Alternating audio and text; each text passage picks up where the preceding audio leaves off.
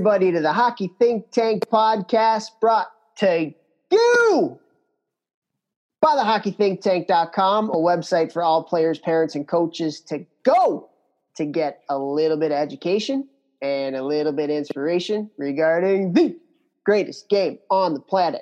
What an episode we have for you guys here today. Coach Jeff Lavecchio and I, it's just going to be the two of us flying solo here for this one. And we are going to continue on our five C's of youth development. And we are going to go with talking about hockey habits today and the habits that we think are really, really important when it comes to player development and team development. Uh, really excited to talk some hockey here today.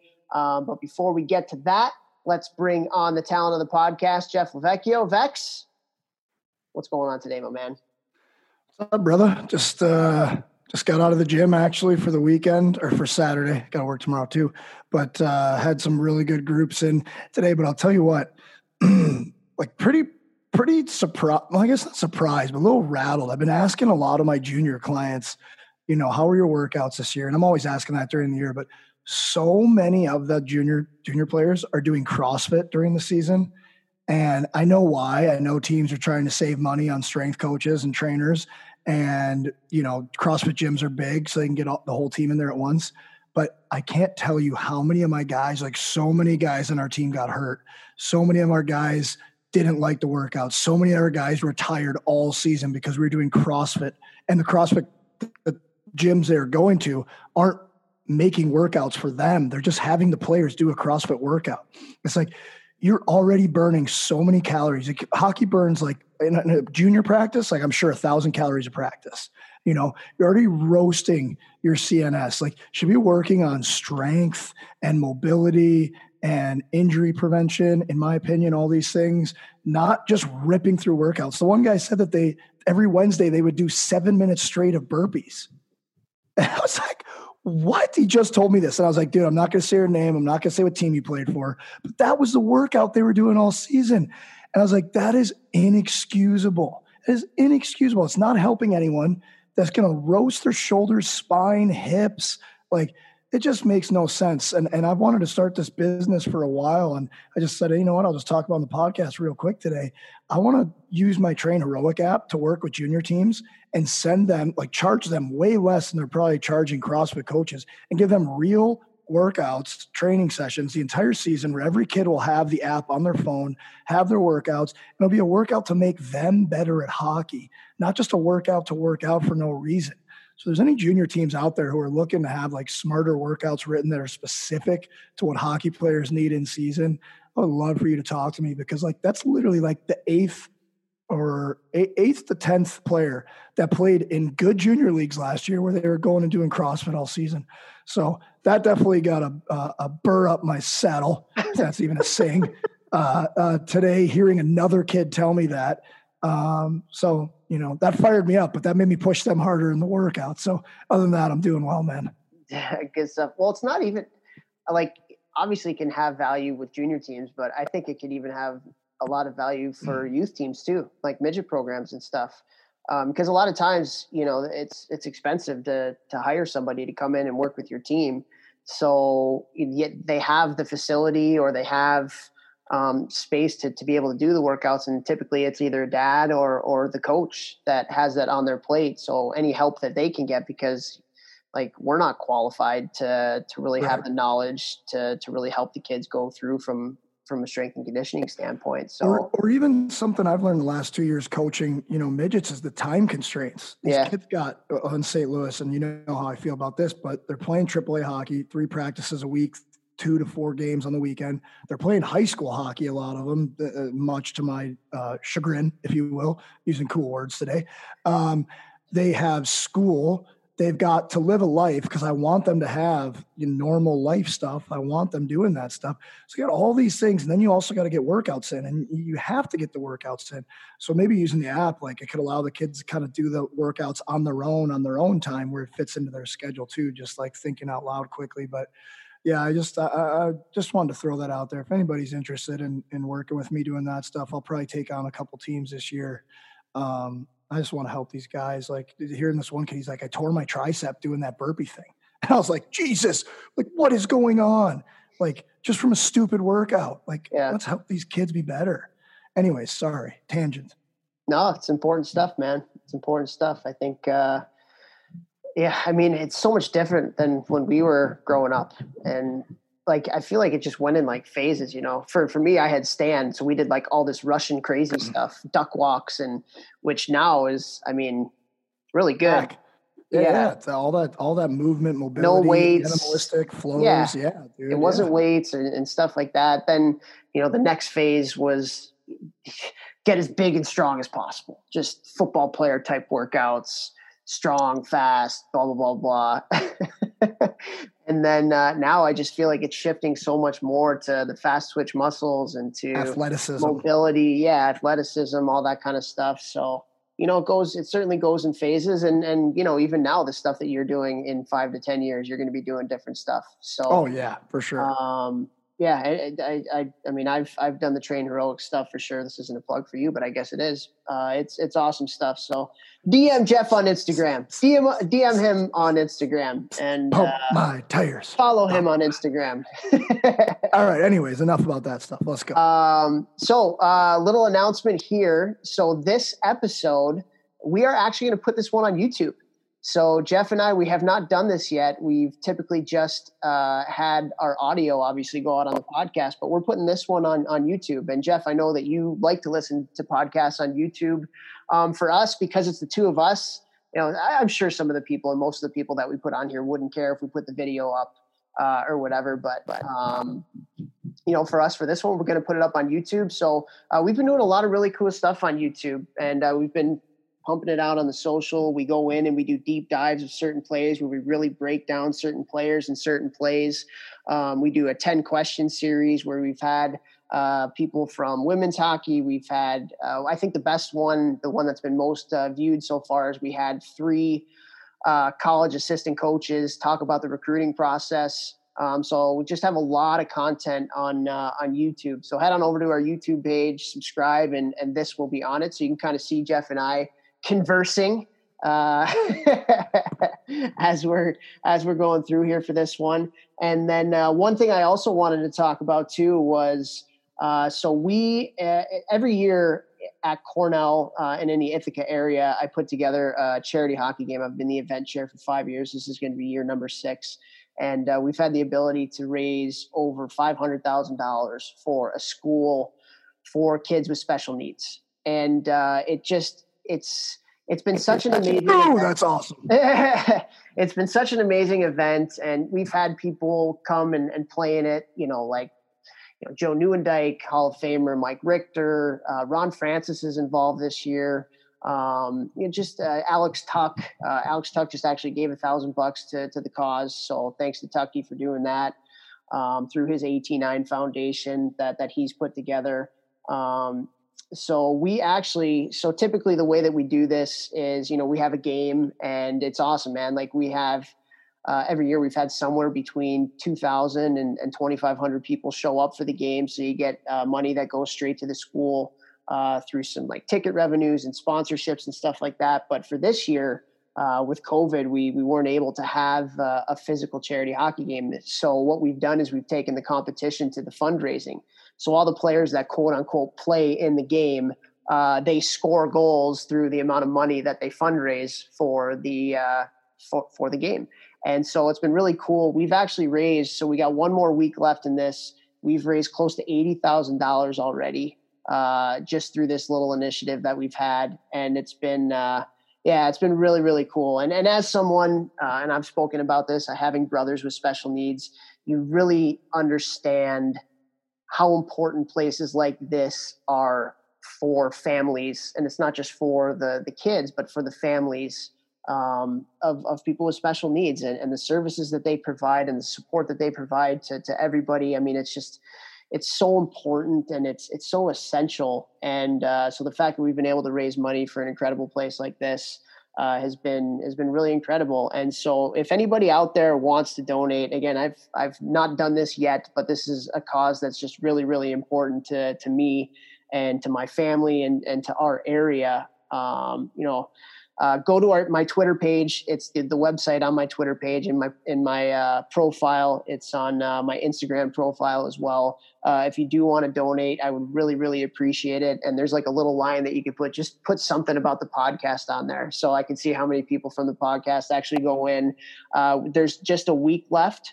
So uh, if you're listening to this on Monday, just one more week um, to be able to do it. What's today? It's I think the 11th today is the 11th uh, Saturday that we're doing this. So the 13th uh, is the Monday that this is coming out. Um, I would just, it would be incredible. And I've had former teammates, I've had former players that I've coached and their parents, uh, people from my hometown, high school friends, friends I went to college with, uh, a bunch of USA hockey guys. And actually, uh, so Danny Muse, who's an incredible guy, he's an assistant coach with Nashville Predators. So he donated. And it's just like, just one of the best humans in the world, man. Just like saw it on Twitter, is like, hey, man, how can I help? And so just incredible. And then you know who also donated is uh, a one coach Mike Mike Hastings. So he reached out and he said, "Hey, I love what you're doing and and wanna wanna help out." So he donated some money from the Mankato staff. So just kind of goes to show you, Musey's won everywhere he's been because he's such a good individual, and Hastings has won wherever he's been and, and has done an amazing job where he's been too. So just kind of goes to show you, just like little things like that, I feel like are a huge reason why they're so successful. You know. I love the Hasto texted you and not me. What's up, Hasto? um, hey man, I obviously like COVID's kind of hit my business pretty hard, and I've had to spend a crap load of money to keep the gym uh, the way that it needs to be to keep everyone six feet apart and do all the stuff that I had to do. But put the kid down for five hundred bucks. I wish it could be more, but you know, kind of no crazy way. times right now. Oh yeah, baby, five hundred bucks. Send me the bill. Send, send it to my email. My my company will pay for it. Gotcha. Yeah, bruh. Come on, bruh. I would have given you a couple grand if it was a normal summer, but these are not normal times. So, um, yeah, let's let's try to let's, let's send this out to some more people. Paulie, Staz, I know you're listening. To Stastny texts me all the time after every episode. he listens to all these episodes, and for any listeners out there who haven't listened to our our episode with uh, NHL All Star Paul Stastny, one of our one of our good buddies. I grew up with him for a long time. I'm a, I've actually been training him all throughout COVID on Train Heroic for a couple months now. Um, listens to all our podcasts. Staz, don't be afraid to throw throw a couple shekels at Toph here. Challenge him. He's going to be like, God, he's calling me out in his car right now, gripping his steering wheel. This guy making me donate. No, I'm just hey, his, his teammate in Vegas, there, Tucky, donated a grand. So you don't let don't let don't let Tux don't let Tuxky one up you, Staz. Let's go, baby. Oh man, dude, thank you so much. Um, you make me cry like before we even started this freaking episode. But um, He's He's it's all um, okay, shall we get to it then? Let's hop to it. Okay, so what we're going to do here for this episode is we're going to talk about hockey habits, and I broke it down into five different categories of, of habits that we can teach our kids, and kids can get something out of this. So um, the way that I've broken it down is through team, through position, and then attitude. it's going on YouTube. go right now. Thanks, Dan.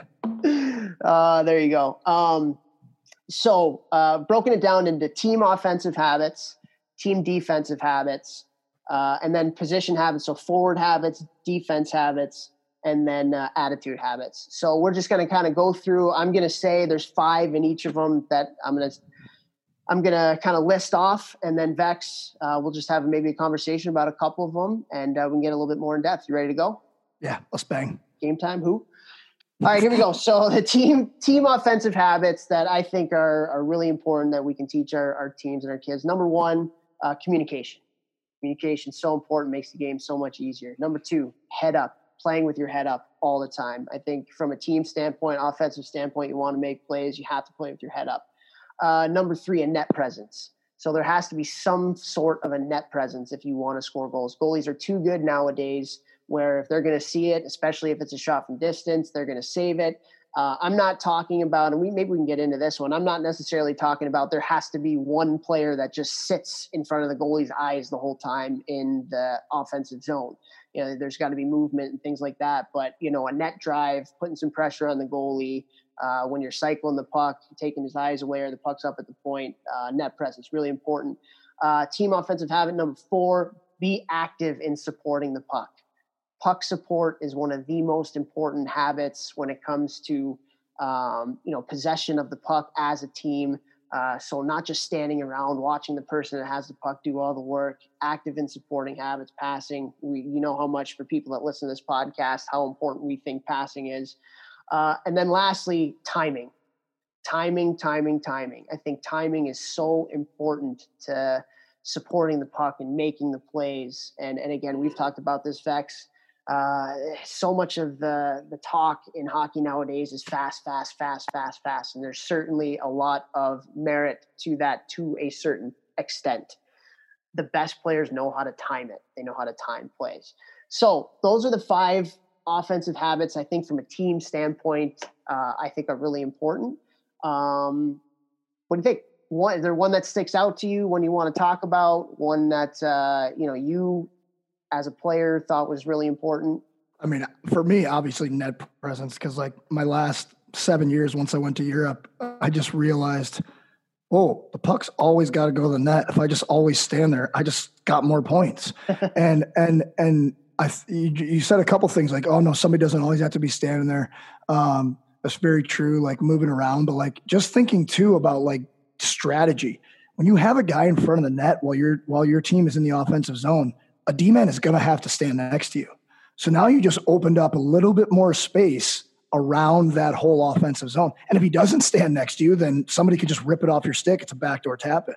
So, so that means you're going to be sucking another guy in. So if it's a team that's playing like that overload defense down low, which at the higher levels, a lot of teams are doing that now. Now at least you're pulling one guy out of that, you know, confusion pile up area in the corner where there's just so many bodies, it's hard to do anything. Um, so it does that on the power play. If there's a wide shot or the puck gets rimmed around, you you're the first one there, hopefully, because then retrievals on the power play, something that I've felt that that I always tried to like make sure the power play units that I was on when I was over in Europe, because I didn't play on them in the U.S., um, was like, hey, we, boys, we're not going to score every shot. Like we have to be very good on retrievals. So that guy in front of the net, kicking it out to the corner guy, back up top, getting it move around, get the guy, the, the defensive team moving. Like being in front of the net is so massively important. And then obviously screening the goalie. Like and if there's one guy there, there's going to be a D man there. Now there's two guys screening the goalie. So the more layers you add between the puck and the and the net, the harder it is for that goalie to be looking around. And now bang up top after I tip it in. What's up? Sally to the fence. So um, I mean that one for me like stands out right away that you said just because for me that was my game personally. Yeah, that makes sense. One of the things we always used to talk about, Cornell Shape was huge on this, is uh, on the cycle.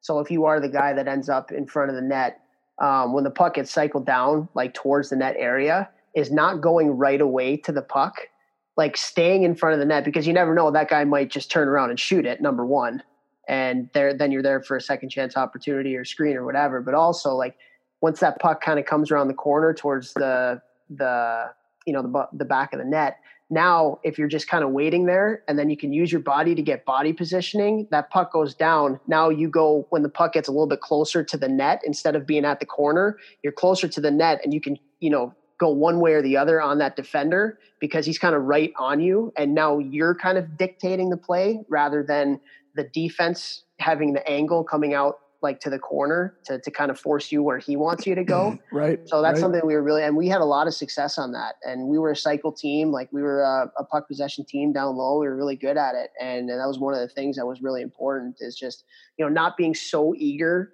when that puck gets cycled to get to the puck as quickly as possible, but kind of like using your body to shield that defender and then spinning off and either bringing it to the net or finding, you know, the guy coming down uh, through the slot. So that was a big part of it that leads right into communication and making plays and supporting each other. Like they all, obviously, all these things are intertwined. But yeah, I mean, it, you have a good net presence. Like it's just easier to to go into those other things that you already named. Yeah, yeah, and and, and again, like these are just they're such small things, but if you focus on these things in practice, like especially at the younger ages too, just eh, head up, like doing things in practice, so kids have their head up all the time. I mean, it's just every good player, every great player is always scanning the ice, always playing with their head up, always looking for options, always reading the play, and uh, it's it's it's just things that just make the game easier for everybody. you know, I mean, it's it's and and it's hard when you're young to do some of these things, but the more you force yourself to do them, the easier they will be when you're older. And I learned that the hard way because I didn't do a lot of these little things. I mean, nobody was really teaching them, but like I never played with my head up because I was just faster than everyone. And that caught up to me as I got older. Like it, it did. And if, and you know, there were coaches, you know, keep your head up on your stick handle. And I just kept my head down and that hurt me as I got to the AHL at the highest levels. Like, you know, it was hard for me to to express the whatever skill that I did have because I had to have my head down all the time. And it's like, man, if I just forced myself to have my head up every practice, it would have been way better. yeah. Yeah. And then the, the last one I wanted to kind of talk about was timing. I just I think timing is so important. It's one thing I'm going to incorporate. I you know I didn't coach this year, but I'll be coaching next year. It's like so many of my drills I want to incorporate timing because I really feel like kids aren't very good at it. I, I, feel like from such a young age they're told fast, fast, fast, fast, fast, fast. And uh, again, there's an element to playing fast. There's no question about it. Attacking when the defensive team is, you know, right after a turnover, getting the puck up north fast so they can't get in their defensive structure, being able to think fast in small area games so you can put in these little small type situations and you're able to kind of think it through there like that's really important but when we're always preaching that and we're not teaching the kids to actually time plays um, again do a drill i challenge the coaches here the next time if you're able to have a practice whatever that may be do a drill with timing involved where there's two players and one person has to do like a gretzky escape on an entry and then the second player has to time it and i guarantee you eight out of 10 players will be way too far ahead to get that pass. And I see, so if you're on YouTube, you see it right now, but Jeff's just shaking his head because you know it's true. And I'm sure a lot of the coaches, even the higher level coaches, like in college, like the kids weren't even great at this. But it's just having your head up and timing things so you can understand when to hit spots, when to jump through holes, rather than being ahead of the holes so many times. And and just like even the guy with the puck, like when to when and how to pull up in Gretzky turn. Like I would demonstrate it before the drill, like with our coaching with Bera and, and, and Durso. All right, this is what we're gonna do. We're gonna do like we're gonna do a, a, a pull up and hit the late guy. They would come in full speed and not do like a pull up, like basically just do like a turn while moving forward and then try and pass it. And I was like, what did that do for you? Okay. They're like, they don't understand what I'm saying. And I'm like, all right, well, like, what is the purpose of pulling up? To give yourself time and space. Oh, I didn't know that's why I was doing it. I was like, okay, well, think while you're doing things first, intention. But like, make a fake. If you're coming down and you're right handed coming down the right wall, wind up, pump fake. Because what's that D man going to do? He's going to go to block the shot. Now, when you make that big pull up, you just created time and space. Now, the guy coming late, find the hole, find that time and space. Like, it's so much about timing. Like, you're so right. And, um, I think that the whole preaching fast, fast, fast, fast, fast, fast, fast. It's like, yeah, well, you got to be fast in the right times. And other times you want to be slow. Is so that, that massive, massive. You know it's one play that I've seen quite a bit more lately. I've been watching a lot more hockey recently, and um, Patrick Kane is kind of like the, the gold standard at this. If, if we're talking about like Gretzky escapes, because I don't know, I don't know how many players actually do the Gretzky escape now, where like let's say they're a lefty coming down the right wing and they, you know, Gretzky escape where they're turning their back to the play and coming up towards the blue line. You know what I mean? So I think what a lot of guys are doing now, if if you're on your offsides or if you're lefty coming down the right wing, you just kind of like put your so you kind of like change speed, so you go quick and then you kind of stop and slow up and you go towards the middle of the ice rather than to the outside. But guy like Patrick Kane and more guys are doing this nowadays is because what happens? What does that defenseman do when you pull up? Stop and lunge at you. So he stops and lunges at you, right? So what you see a guy like Kane do, as soon as that guy stops and lunges at you, it's a Savard spinorama towards the outside because he's on his toes and he's coming up north at you. And now you're spinning around, doing a spinorama and you're cutting back and going toward the outside and coming down like as he's off balance. And you can beat that guy. Not maybe not necessarily to the net, but it gives you time and space to maybe able to make a play to the middle. Or if you're fast and you're good on your edges, you could beat that defenseman. It's just that that, that like speed change um, that just kind of messes him up. I've seen a lot of that lately. It's something to incorporate, like when you're doing your practices and your practice plans. I would I'm going to have my kids doing that, so they're you know they're changing speed, speeding up, and then they're kind of delaying, and then a quick spinorama and go. I've seen well, that quite a talk, bit. I think we've talked about this on the podcast before, but I remember when I was younger, was probably Mr. Stastny or Paul or something like that where I picked it up from. But like every one-on-one drill, because I was I was fast and like that's all I had. When I was really young, I used to just try and beat guys wide, and if I didn't beat them, like all right, drill's over. Uh, and if I did, I'd go down and score. But like I was like, all right, I need to like work on stuff. Like my hands aren't great, so like I would work on speed change. So sometimes I get the puck and I would take off three strides and then like hit the brakes real quick, so I get that gap and then start skating again. And I remember coaches when I was younger be like, "What are you doing? Like go fast." And I was like, I'm trying to like mess with this gap, you know, like I'm trying, I'm trying things. I'm trying to like learn. I'm trying. So like kids out there and coaches, if you're seeing this, like don't be afraid to try stuff like that. Like mess with the time and space on the ice. Try and figure out ways where you can get that extra six inches, that extra eight inches. If you can get a that, you know, this much for the people on YouTube seeing it, now you can get around that stick to make the pass. Where if that D man has that good stick pressure out, but if you can get you know that little bit of separation now you have a passing lane or now you have a shooting lane. Now you can get around his stick to shoot. So those little tiny details those little game of inches like they talk about in football that goes in hockey now too. For sure for sure. And and being able to manipulate them in any way that you can and changing speeds is one of the best ways to, to be able to do that. We're actually going to get into that in a little bit but um yeah i mean all around time it um, that's kind of what we were talking about. We get a little tangent there. That's okay though. Yep. And think more. Yeah. Yeah. Um, okay. Ready to go to team defensive habits? Hi. All right. Team defensive habits. Here we go. Uh, okay. Number one is the same as number one for team offensive habits. It's that's communication. Being able to communicate on the ice, sorting things out, pointing it out. I got this guy. You got that guy. All, I mean, it just makes the game so much easier. Why don't we go one by one here so we don't skip them? Like, okay, go communication the next. So, like uh, what you just said, like sorting it out at the the levels that I've coached, which is only you know like ten year olds when I was still playing a long time ago, and then 16s and 18s the last two years.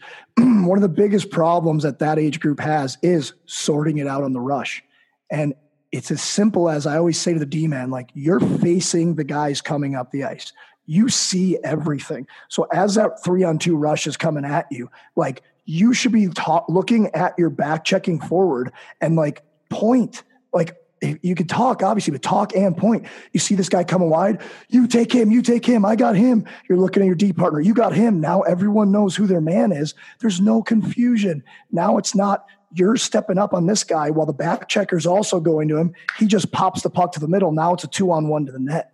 And it's literally as simple as killing it from a point and yelling like one thing. I got him, or you, you, you, me, me. Like it's so easy, but it's not because guys don't want to do it in practice. And from my experience, if you do not do it in practice, you are not going to do it in a game, no matter what level you're at. You know, even the best players in the world, like I've asked this to, to the, the NHL guys that I train, KHL guys that I train, how many guys have you played with that can't that don't practice hard but are sick at the highest levels.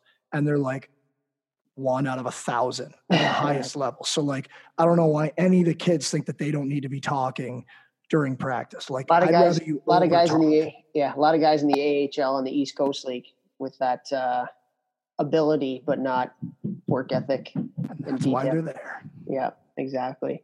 Um, yeah, and even you know in the D zone too. I mean, a lot of times, and and now that the game is moving a little bit more towards positionless hockey. You're seeing a lot more D get up. Uh, you're seeing a lot more interchanges and, and a lot more flow in the offensive zone and on the rush and stuff. I mean, it just makes uh, communication defensively that much more important because it is. It's so easy to for two guys to go to one and then leaving one person wide open. And when there's chaos in the defensive zone, I mean, communication is the easiest way to to remedy that and just hey i got him you got it. Okay good perfect. You know um, so communication communication uh, number two is gaps. So great gaps and when i talk about gaps the way that we like to teach it is above and tight. So in your gaps uh, against the offensive player it's being maybe a stick length away so that's tight uh, and then above means just being on the defensive side of that person. And when you do that you're taking away a passing option for the person that has the puck.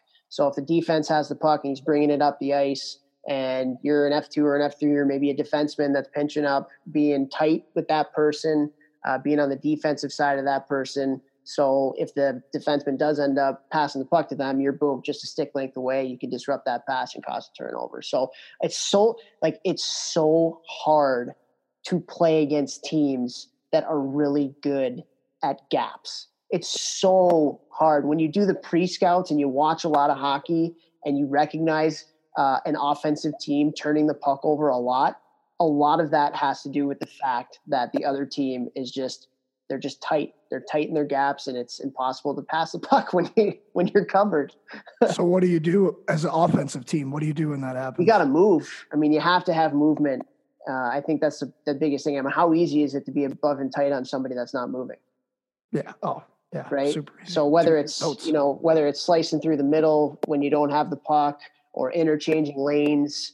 Um, you know, if you're in the neutral zone and things like that, maybe it's blowing a blowing a person out um, of the zone to try and create like you know going right at a defenseman. So now maybe two guys are covering one guy.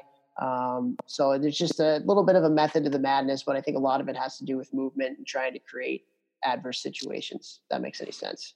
Yeah, totally. I like the uh, the flip play too. When, yeah. when the team is going super tight gaps, when you're in your D zone, they're in the offensive zone. Like as soon as you see your demon, like play play some chess. You know that they're going to do that. So like tell the demon as soon as you get it, high flip right to the far blue line, just make it a race. You know, and obviously that's like more gamesmanship than like teaching kids how to play. No, it's game, true though. I mean, we're hey, talking a little more higher levels. It's it's true. Yeah, no, for sure. This is like college above or juniors right. above. Um, right but yeah, like we had a very aggressive forecheck where our D, like our D was up and and we were always above and tight and stuff, and that's what teams would do against us all the time because like they had no passing options. So it was either pass it to somebody that was covered or flip it out and try and go and, and get it. And and so we put a, an emphasis on uh, on getting defensemen who can skate because um, we needed guys that can go retrieve pucks because we were playing so aggressively uh, on the forecheck and stuff. And um, I just, yeah, it's uh, it's the gamesmanship. Love it. yeah, totally. Uh, okay, number three, stick pressure and angles. I'll let you have this one because it's something that you talk about all the time. Yeah, I mean, we talked about Hastings at the beginning of the podcast, and uh, that's to this day the only reason that I think I got to college hockey, to the AHL, to anything, played a long career professionally, is because my stick pressure was so good that that made me a good penalty killer. That made me a good forechecker. That made me that made me good at hockey was my stick pressure. And I sucked at it my first year juniors. I feel like every video session I played for those 31 games, because I got hurt for half the year, was every shift that was on the ice, which wasn't many that year, was Lovecchio, your stick's in the air. Because I was just trying to go kill people and I didn't even know how to hit. That was like 170 pounds soaking wet. Never been on the fourth line before. But it forced, I got my stick pressure dialed and man, like it changed hockey for me. I cannot explain enough, especially in the D zone, how important even just having your stick on the ice when you're nowhere near the play. If you're that third guy in the slot, the forward, a weak side winger, just having your stick in the slot you will knock down so many pucks that'll just hit your stick where they're trying to sauce it to the D man cross ice. Like it is so important. Also, we've talked about this many times, but I know we get a new lot of new listeners every week. Like think about how long your arm is plus the length of your stick. Um, I mean, I don't, what's up? I might be like my arm might be three feet long. We're on YouTube. We're on YouTube. my arm might be three feet long, and I used a stick that was like to the bottom of my nose. I'm six two, so that's probably like I don't know what's that like four inches, probably like five five eight plus a three foot arm. So now I'm able to get to somebody. Cornell, don't what that math is. I'm not feet, even going to try. Eight feet. I'm able to get to a guy eight to nine feet sooner and have that stick on puck. And he, it's hard to judge when somebody's coming at you with really good stick pressure. You think, oh, I can get it over them. But if their blade is up and they've got that good pressure, they get on you so much faster. So in the D zone, c- closing that gap nine feet sooner is massively important. Massively important. Yeah. I, I literally, I cannot stress it enough. Yeah, I, I used to talk about uh, a guy that I played. You might have crossed paths with him at some point. Ryan O'Byrne. Does that name ring a bell? O'Byrne sounds familiar. So he, I, I mean, he played a bunch of years in the NHL. Um, but he was a class ahead of me at Cornell. So I played two years with him because he left after his junior year. And he, so he's six foot five, and his stick was like he just spilled. um, so he's six five, and his stick was that big too. And so, like, legitimately going against him one on one, it just it it wasn't even fair. Like you just you couldn't get around him because he was so good at angling you at where you want where he wanted you to go. Um, and it just it just like legitimately wasn't fair. Couldn't yeah, get around him. Whether it was uh whether it was down awesome. the ice on a on a rush, whether it was in the corner in a small area, you just it was impossible. You couldn't get around him. It was really Chara. It's like Chara. Yeah. You know, guy's 11 feet tall and he's got a 14 and a half foot stick. Like he takes up the entire ice just by yeah. outstretched arm and stick pressure. Yeah. Definitely work on that. In the so how about from an, how about from an angling standpoint? Like what do you think is important mm. when it comes to angling if you're teaching kids? Uh, so I always think about where do you want the player to go? Not I think like, and this is obviously very quick thinking, and the more you do it, the better you get at it. It's where do they want to go and where do I want them to go?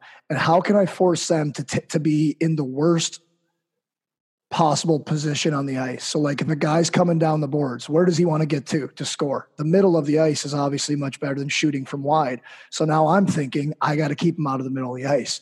So I have to like kind of get above and then stay closer inside to the near post of whatever side he's on the ice. You always want to be able to have that angle back to the near post, not to the far post, because then he's getting off a better shot. So I just want to always think my angle is from the near post and then like an angle, a straight line out from the near post to where I'm at. And I want to keep him outside on the outside of the ice.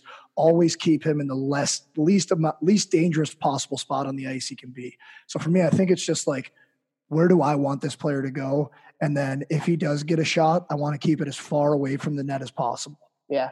Yeah. How about you? I, like, I, yeah, no, I think, I think you hit the nail on the head in terms of it's, it's basically trying to get that person to go where he doesn't want to go and where you want them to go. And that, right. that could be from a skating standpoint, but that can also be from a passing standpoint. Like you want to use your stick to angle the takeaway passing lanes as well. So if there's somebody, you know, and it's again, reading the rush, what's the situation like? How many players do they have? How many players do you have? Uh, maybe on a forecheck, you're getting up. Maybe it's a team that likes to go up through the middle. So you're putting your stick in the middle. And that's, again, a pre scout thing that you can talk about at the older ages. Um, but again, I think a lot of times it's it's forcing them to go to the outside. You, you, know, as an offensive player, you want to get the puck to the middle, to the dirty areas. That's where a lot of the havoc happens. So trying to keep them using your stick to keep them to the outside um, and getting them to go where obviously you want them to go. I think that's a that's a good way of teaching it. So. Like that. All right, moving on. The next one that I think is really important, number four on team defensive habits, is back pressure. I think back pressure again. You go back to being really hard to play against.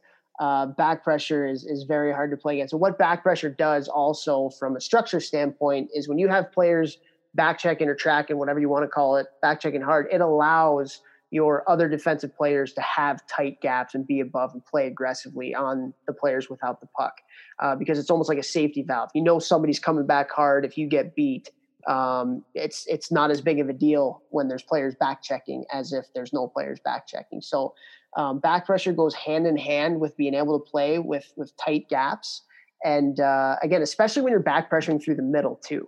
Uh, that's something that we would talk about with our players all the time is you know, when the puck goes away from you, you're coming back hard through the middle because that's the, the guts of the ice that you want to take away. That's where the offensive team wants to go with the puck. Uh, that's where they want to create their offense and their havoc. So um, I just think uh, back pressure is a huge piece to that. Yeah, and, and then thinking from an offensive standpoint, like I would urge everyone to watch like Datsyuk steals, like watch Datsyuk steal pucks on the back pressure.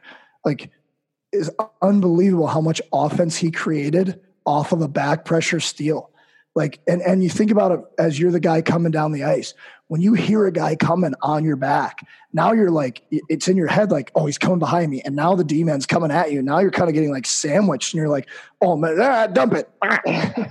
you know, so like it just, it forces the opposite team to make bad plays when you back pressure harder, which is going to lead to more offense. Everyone has more fun playing offense. Yeah, for sure. And even like if you have the puck too and you have somebody that's hounding you from behind, like again, what does an offensive player want? They want time and space. So when you have somebody pressuring the puck from behind, mm.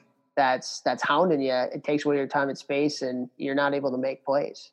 Well, uh, I mean, we talked about him a lot, but also I'll give another Hastings quote here. I remember he always said, and I, I say this to my teams all the time: if you give a bad player time and space, you make a bad player average. If you give an average player time and space, you make an average player good. You give a good player time and space, you make a good player great. And then conversely, the opposite. If you take away a great player's time and space, you make him good. If you take away a good player's time and space, you make him average. Take away an average player's time and space, you make him bad. So that's how important time and space is. And he was saying that in 2004, you know, and it's even more prevalent, more important today. So it's, everything. It's everything, man. It's the reason why he wins. wins, wins, wins, no matter what. Okay, lastly, uh, the last one I have is being ready for transition. Sorry. um, so from from a defensive standpoint, like you're not just trying to not let the other team score when you're playing defensively. You're trying to cause turnovers and be hard to play against. Um, and with that, you have to be ready to play offense. So just getting the puck back, I don't think is good enough. I think you have to be ready to get going and create offense. So I think when you instill that mindset and that habit in your players and practices, where it's like, okay, we have the puck now. Now what are we doing? Like our job's not over when we've caused the turnover or the change of possession or whatever you want to call it. Like be ready to go, be ready in playoffs. It's just I think it's a really important habit to have. Yeah, like I think about you know I don't watch as much hockey as I probably should, um, but like I think about like Torey Krug, like watch him play okay. defense. As soon as there's a turnover or as soon as he makes a turnover happen, it's like his feet like get like stuck on the ice and then he slingshots himself forward and he just goes to offense. And yeah. it's just like sink, boom. It's like I'm waiting, I'm waiting. He's like a like a lion waiting to pounce, and it's defense, defense. Bam, there's map two. Boom, pounces, and now it's offense. And now he's trapped two guys. Now it's a five on three going the other way for four seconds. Yeah. You know, so I, it's uh, yeah, it's awesome. Love it. All right, let's uh, let's move on to the next one. We're going to talk about forward habits. So, as a forward, that's your position: left winger, center, right winger. Um, what are things and habits that are important for you um, as a forward? I think uh, again, go back to the scouting standpoint. Uh, never want to recruit perimeter players. So getting the puck to the middle of the ice um, in the neutral zone, getting the puck to the middle of the ice, uh, you know, in the dirty area situations when you're in the offensive zone. You hear Naurato talk about it. Hear a lot of skill development coach talk about all the time. Get off the wall. Get the puck off the wall. It creates a better angle for you uh, on the rush. Again, it, it manipulates. Now the defenseman has to move laterally. Again, the easiest way to defend somebody is if they're skating in a straight line down on the width of the ice which is something that's important to talk about. I mean, you talk about it too. Like, if you're bigger, faster, stronger than everybody in Pee Wee, and the coach allows you just to skate in a straight line and go score because you're just bigger, faster, and stronger than everybody, you are doing your players a severe disservice for when everybody catches up to them and they're not oh, no longer. I want my 10 year old team to win this tournament. yeah. Um, so getting the puck to the middle of the ice, you know, and it kind of goes again with playing with your head up.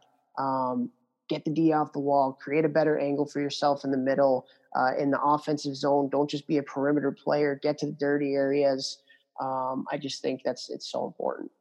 And just like making better angles for plays on the ice, like you said, like for like shooting, but also like passing, like using the wall to pass is such an underrated skill. And like you can manipulate by stepping three feet off the wall. Where does the D man go? Comes with you off the wall. Now you got that guy slashing behind him.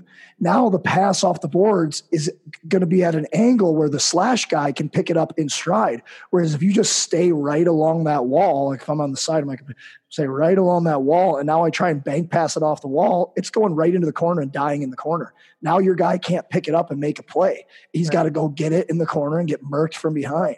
So like create stepping off the wall creates better bounce bounce angles for the puck going off the boards. Yeah, if Benny Sire listens to this episode, he is going to be extremely, extremely happy. He he loves he loves nothing better than a good indirect pass. yeah. yeah. I used to indirect pass to myself like it was my job. That's because I wouldn't stick handle around guys. I'd throw it off the back wall, beat the D man as he turned, and walk into a shot. The boys That's the way too. I mean, we're talking about good gaps defensively. Like if if you have the puck and the person has a good gap on you, and how many people can beat somebody one on one at the older ages? Very, very few. Doesn't happen.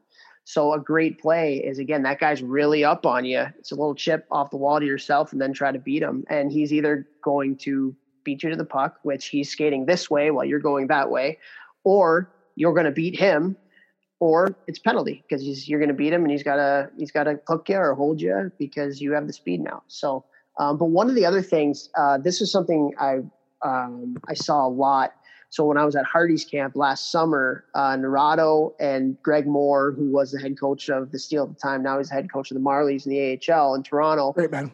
Yeah, and Brock Sheahan, who's the head coach of Chicago now, they were talking about how in Chicago they did a lot of drills angling offense versus defense. And we as coaches so much talk about angling from a defensive standpoint. And we don't really teach it from an offensive standpoint, right? So it goes back to what do What's, you mean offense, offensive angling? What do you mean? I will get to it. You're excited. I know. No, it's good. No. So just think about it. And for everybody listening, think about on the ice. So again, the easiest way to defend somebody is if they're going in a straight line down the ice, especially like along the wall, right? So one of the things that they were talking about, and it goes back to getting the puck in the middle, is if that person's trying to angle you towards the outside, skate right at them. Skate right at that player because now you're taking away that player's ability to angle you to get them where you want to go. Because if you think about it too, so you're skating the puck up the ice and there's somebody that's just kind of standing there flat footed. How easy is it for you to beat that person one on one? Like the only time you really can, especially at the older ages. So if you take that puck and you skate directly at that person, which is not typically what you're taught, now you've completely taken away that person's ability to angle and if there's time and space around that person now that that angler is like oh crap what do i do? So they they did some angling drills like that where it's almost like you let them do the offensive player do their own thing and just kind of skate down the wall because that's what we're always taught to do. And then they get angled and the defensive player takes the puck pretty much every time. And then you say okay now skate right at that guy. Skate right at that defensive player and it was amazing how many times the offensive player beat that defensive player. Kind of like a deer in headlights. You're kind of yeah. like you're always like, I got to angle, I got to. Oh my god, he's coming at me! What yeah. the?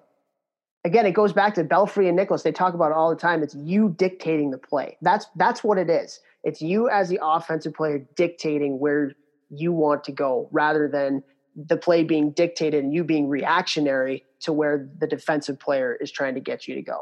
I just started thinking about that text we had a few months ago with me, you, and and uh, the Savage, Mr. Dunkin' Donuts, Adam Nicholas from Stride Envy, just talking about reaction versus the stuff. Yeah, it's and, awesome, uh, man. Yeah, yeah, yeah, that's cool. But I saw, but I saw it, you know, like at at Hardy's camp a few years ago, or not a few years ago, last summer when we were actually doing the drills, and you're you're teaching the kids how to take away that defender's ability to angle you by kind of skating right at them and it, it made a world of difference. I thought it was a really, really, and that's why I just love being able to, to talk to these guys about hockey because they just think it on such a different level.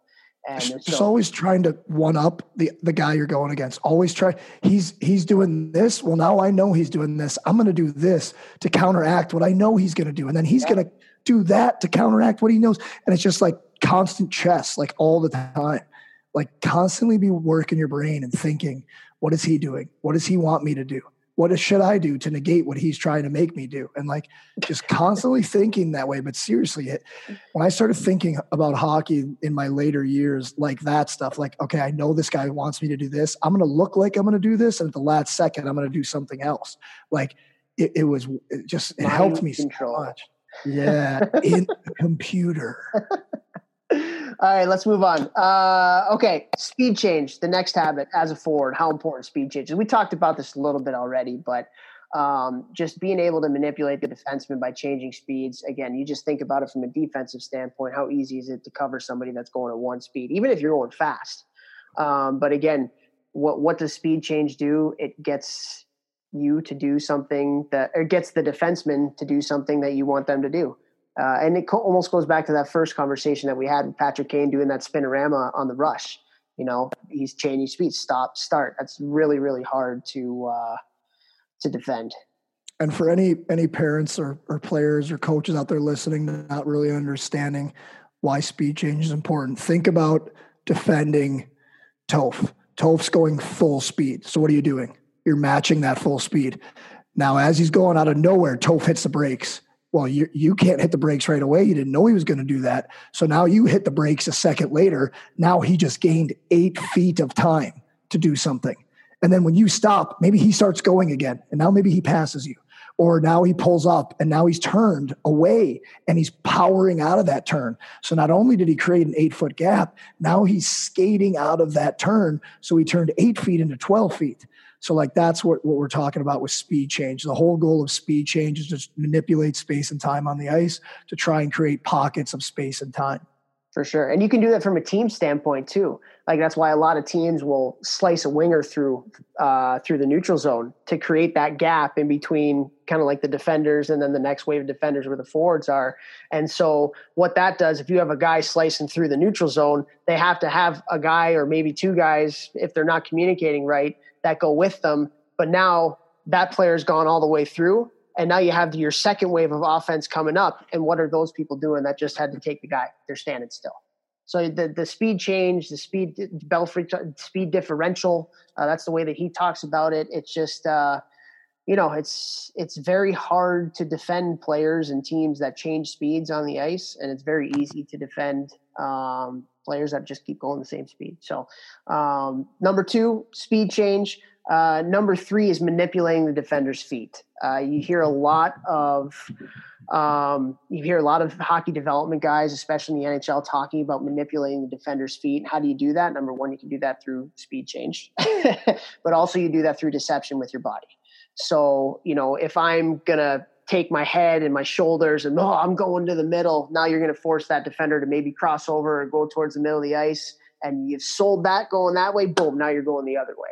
And so just being able to manipulate the through the speed change, which we've talked about, getting the defender on their toes when you stop or having to stop and then you go again.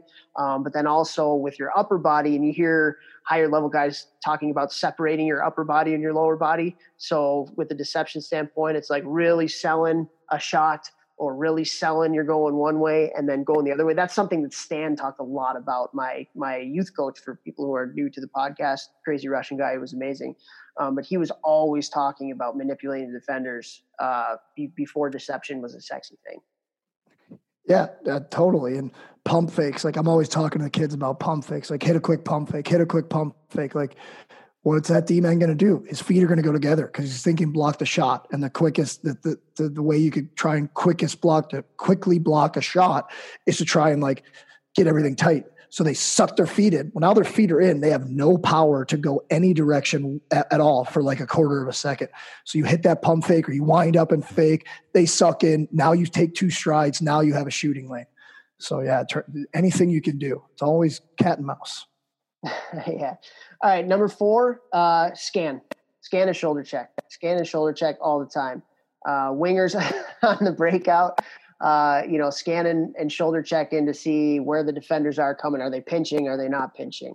Uh, in the offensive zone, uh, you know, scanning uh, where the defenders are, uh, where your players are, so you can find them in little pockets around the offensive zone um, shoulder checking on retrievals so you can get it, maybe make a spin move and find a player in, in the slot.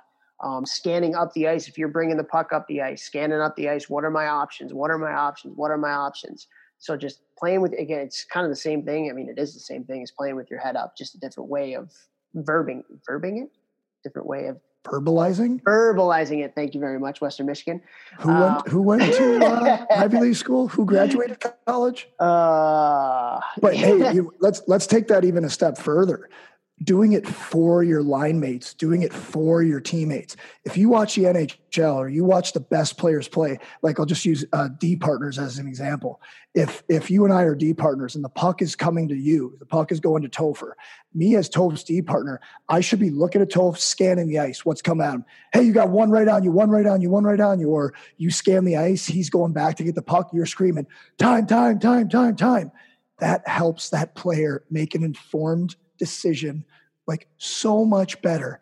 And it's it's unselfish because it takes energy to do it for someone else but you can be unselfishly selfish because now he's going to make a better play that maybe he gets you the puck. Now you have more time. Maybe you get an assist because you just talked to him. Like like just scanning for your teammates is massively important. You're the guy in the middle on the breakout. You're the center slashing through. The guy in the walls getting a rim instead of you just hoping he makes a play, be like, he's pinching, he's pinching, kick to the middle, kick to the middle, or you got time, you got time, you got time. Like me as a guy who didn't have great vision, I would say to my line mates, if you guys want the puck, I need you to talk to me. like, look, look, I'll be a horse down low. I'll spin. They will never get the puck from me. But if you want it, you got to be yelling like where you are. And I won't even look. I'll, I'm good at listening. I'll find you, but it, you need to talk to me you know so like it is so helpful when your line mates teammates scan guys on the bench. You know what drives me nuts? I don't know if we talked about this. When the plays coming by the bench and the boys on the bench don't talk to their teammates yeah yeah, yeah. like I lose that on my team probably over anything else because I'm like, that is a selfish play. You see, because like it's usually you're coming up the boards and it's a winger who's about to get pinched on. He's right by the bench and he's about to get murdered, and no one on the bench says anything. I will grab them by their shoulder pads and be like, you help your line mate. If you were about to get murdered with your head down, wouldn't you want somebody to yell heads up? Wouldn't you want to yell somebody to yell like coming from the middle? So guys on the bench, you can make your teammates better while you're on the bench by scanning the ice for them and yelling. And maybe because that D man pinches, he hears that guy's coming on him, he rips it off the boards, breakaway goal. And it literally was scored because you yelled from the bench. The guy not even on the ice was a major contributor to you scoring. Yeah. So, like, constantly helping your team, everyone's helping everyone. People helping people. Yeah, ELE. I like that. Um, I there's not much more to uh, say. It's good, and we're actually a couple of those things that you touched on. We'll get to in uh, in future habits. so I like it. Um, but I agree with you, man. I mean, an active bench I think is so important.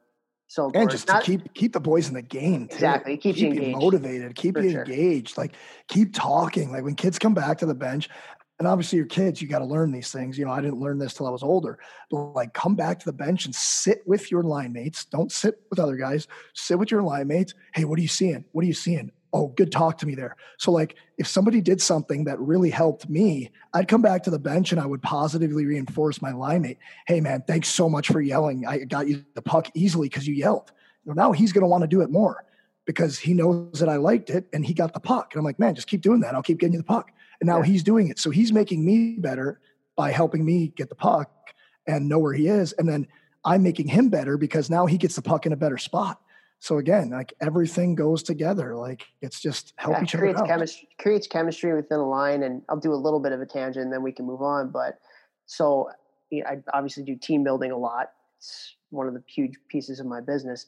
And I'm a big believer that the better your culture is and the more your guys love each other, the better your bench is going to be and the more communication you're going to have on your bench.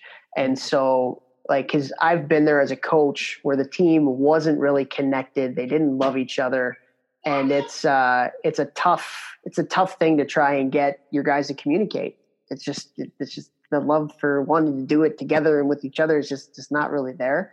Where does so that you, start? I mean, it starts away from the rink. It starts with uh, what you're doing and your conversations and all that kind of stuff. So, hi, Paige. You want to say hi to everybody real quick? Yeah. Say hi. COVID. COVID. There you go. we're all we're all. This has happened to to everybody as we go. I'm going to keep this in here. I'm not even going to uh, edit it out. I love it. Um, but yeah, it starts how you treat each other away from the rink. You know, um, as teammates, as as leadership, players, leadership. I mean, it's uh, it's all encompassing, and we've talked a lot about this on previous episodes. But uh, yeah, like we're if we're talking about communication on the bench, if your team's not close, there's not going to be a whole lot of communication. It just doesn't even matter. right? So, uh, okay, last uh, last habit here for forwards is make plays. Make plays. Just make plays. Offensively, defensively, make plays. Don't be a passenger out on the ice. Don't be afraid to make mistakes. Make plays. And for all the coaches that are out here, you know, winning a Bantam national championship uh, and, and dumping the puck in or, you know, playing it safe or let your kids make plays. Let your kids figure it out. Let them make mistakes. Um, they're not going to get any better if if they don't have the the confidence to to be able to make plays up and down the ice, both again offensively and defensively. Um, so it's a, it's a habit that all forwards need to have: make plays. And even if if you focus on that stuff, especially in the beginning of the season, especially when they're younger, they will win more games when it matters. Yeah, because you're focusing on the things that are hard to do, and at the end, and they're hard to defend. So like focusing on those things in the beginning of the year will wind up big time results at the end of the year. For sure. Well said, my man. All right, let's move on. Uh, defense habits. So, defense habits, the first one we'll talk about, and this isn't defense as in team, this is like defenseman, you're a lefty, you're a righty. Uh, the first one is work to skate and earn your gaps. Have to work to skate and earn your gaps. So, what I mean by that is so much of the time as coaches, we talk about getting up in the play from an offensive standpoint. So when there's a turnover, you know, get to be that fourth layer or that second layer, that fourth man or woman in the rush.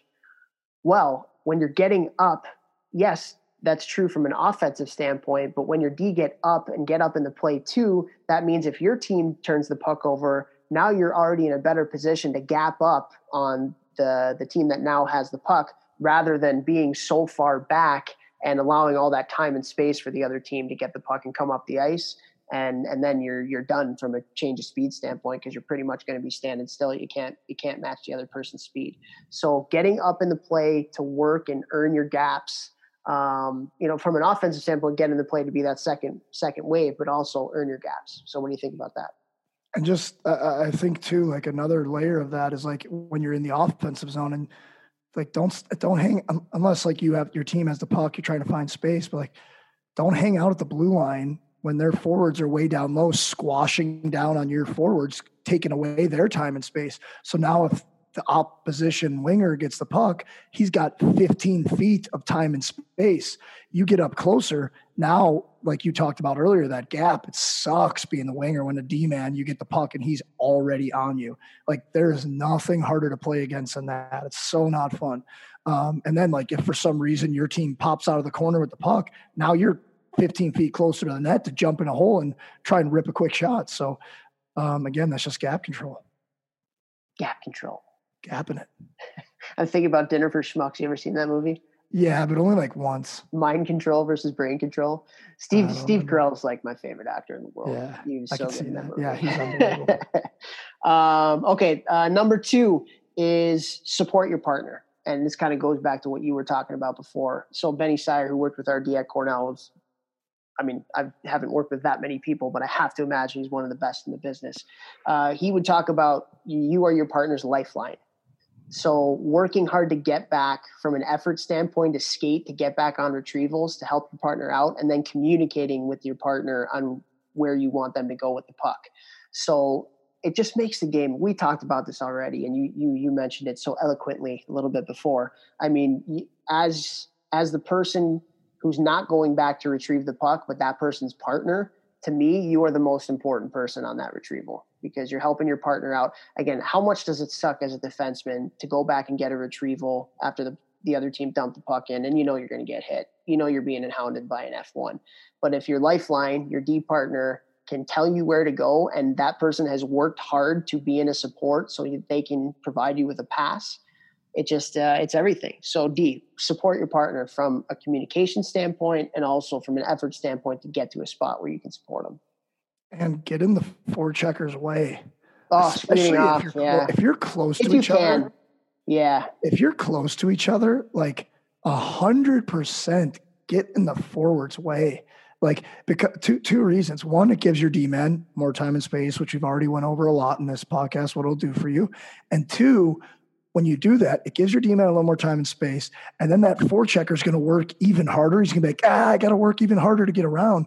So he'll go towards you and now you can peel off easier and you just created more time and space for yourself when your partner reverses it to you so like multiple reasons selfishly and self unselfishly to get in that forechecker's way yeah. obviously you can't do it in a way you're going to take a penalty but you know just the uh, oops he got in my way you know that whole thing. Yeah i think that's something so i actually just did a webinar for the people that have joined our um, kind of like all access vault series. So if if you're not familiar with that actually i can plug it right now. So we have obviously our hockey think tank site the hockeythinktank.com but we also have an all access site um, where you can get even more information. So uh, we have a, a team of five people including myself uh, that do live webinars. So you can go on and we can actually talk some hockey. Um, we have drills. We actually have over 20 Division One uh, coaches that put their favorite drills on there. So there's a nice little drill share. I do some whiteboard videos and things like that. Um, so the the webinar that I just did. So if you want to look into that, go to access.thehockeythinktank.com. Um, and uh, it's phenomenal if, if you're looking for more information to get better as a coach or a player. Um, but the webinar that I just did last week was on winning the neutral zone. And so we talk about being tight and above on your gaps defensively in the neutral zone and how important that is and how hard it is to play against. But it goes hand in hand with screening off for your defender. So if you're tight and above and the other team is forced to dump the puck because you're tight and above, stay a little tight and above for an extra second and don't allow that forechecker to get in on the defenseman because that extra second, that extra half a second that that player now has to make a play is so so important. So it's not even necessarily just the other D man that can screen off for their partner. It also could be uh, from the neutral zone screening off a little bit, half a second to a second uh, as well if you're a forward. Totally. Got nothing to add to that because that's perfect. Totes my goats. Uh, okay, so that's number two. Uh, number three, I have uh, shoulder check deception on retrievals. So again, we we talk about playing with your head up all the time. Always play with your head up. Always be shoulder checking when you're going back to get retrievals. It's one of the most important habits that you can have as a defenseman. Uh, and then have some deception when you go back to get the puck. And what I mean by that is take an angle when you're going back to get the puck if you can and then what a lot of what a lot of D men are doing, if you go and you watch an NHL game now, um, you'll see them go back to get a puck and they'll curve their skates one way and they'll make their body look like they're going one way and then boom, they go back the other way, especially if that F1 forechecker is right on them because uh, that deception is, is everything. Trying to get the, the forechecker to, again, think you're going one way and then go a different way. So it's uh, just two very, very important things as you're going back to retrieve pucks.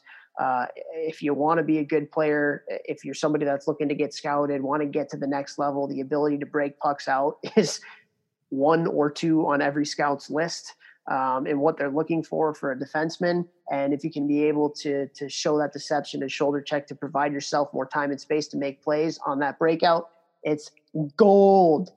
I love gold. I love gold. I can't do it right now with my raspy voice, but. Um, Totally. And I love what you said about like, and it also adds a layer of deception. Like, again, playing the cat and mouse game back and forth and back and forth. As I would go back on a D man, if I see him shoulder check to the right as we're getting close to the puck, and we're, I'm sprinting after him, he's sprinting to get to the puck, and then he shoulder checks to the right again, just instinctively, I'm gonna be like, he's going right you know so like if he does it once then he does it again right before he gets the puck i'm going to cheat a little bit to the right so maybe he's so like a good D man, they'll do that. They'll be like, boom. And then they'll kind of angle their body and right as they get to the puck, turn to the left because I'm already cheating to the right, watching what he's doing, but he knows that I'm watching. So then he goes to the left. So again, not only are you scanning the ice, shoulder checking, you can be a little deceptive by your shoulder checks. Yeah. And I think one thing too, when we talk about, I don't even know if it's called deception, but one of, oh my God, one of my biggest pet peeves in hockey one of my biggest pet peeves. I don't know if I've talked about this before.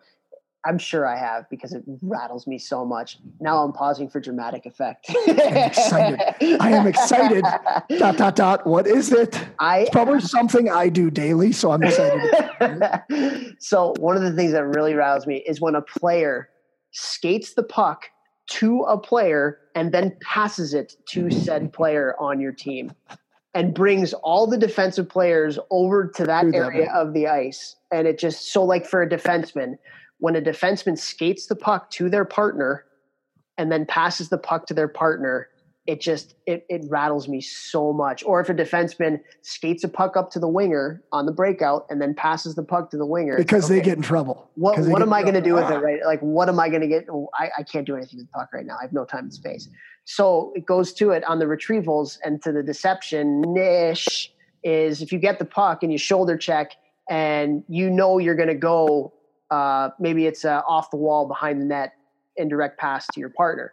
You know, maybe taking a step or two up the wall, up your wall, up your side, bring the forechecker with you that way, bring the F2 over just maybe a hair coming that way because he thinks you're going that way with the puck and then passing the puck the other way. So now your D partner has more time and space to be able to make a play uh, even in the neutral zone. Like if you're skating the puck, skate the puck towards the wall maybe, and then pass the puck over to your partner. Don't take two cro- and, and again, you see it all the time, even in practice. I'm going to take two crossovers towards my defense partner and then pass it. No, don't do that. Either pass it to him right away or look up to your, if you're a left defenseman, look up to your left winger and then pass it over to the right defender. like that clip that you put on that girl uh, from college hockey recently. She skated up on the power play. I think she wound up making a sick backdoor slap shot pass. Yeah.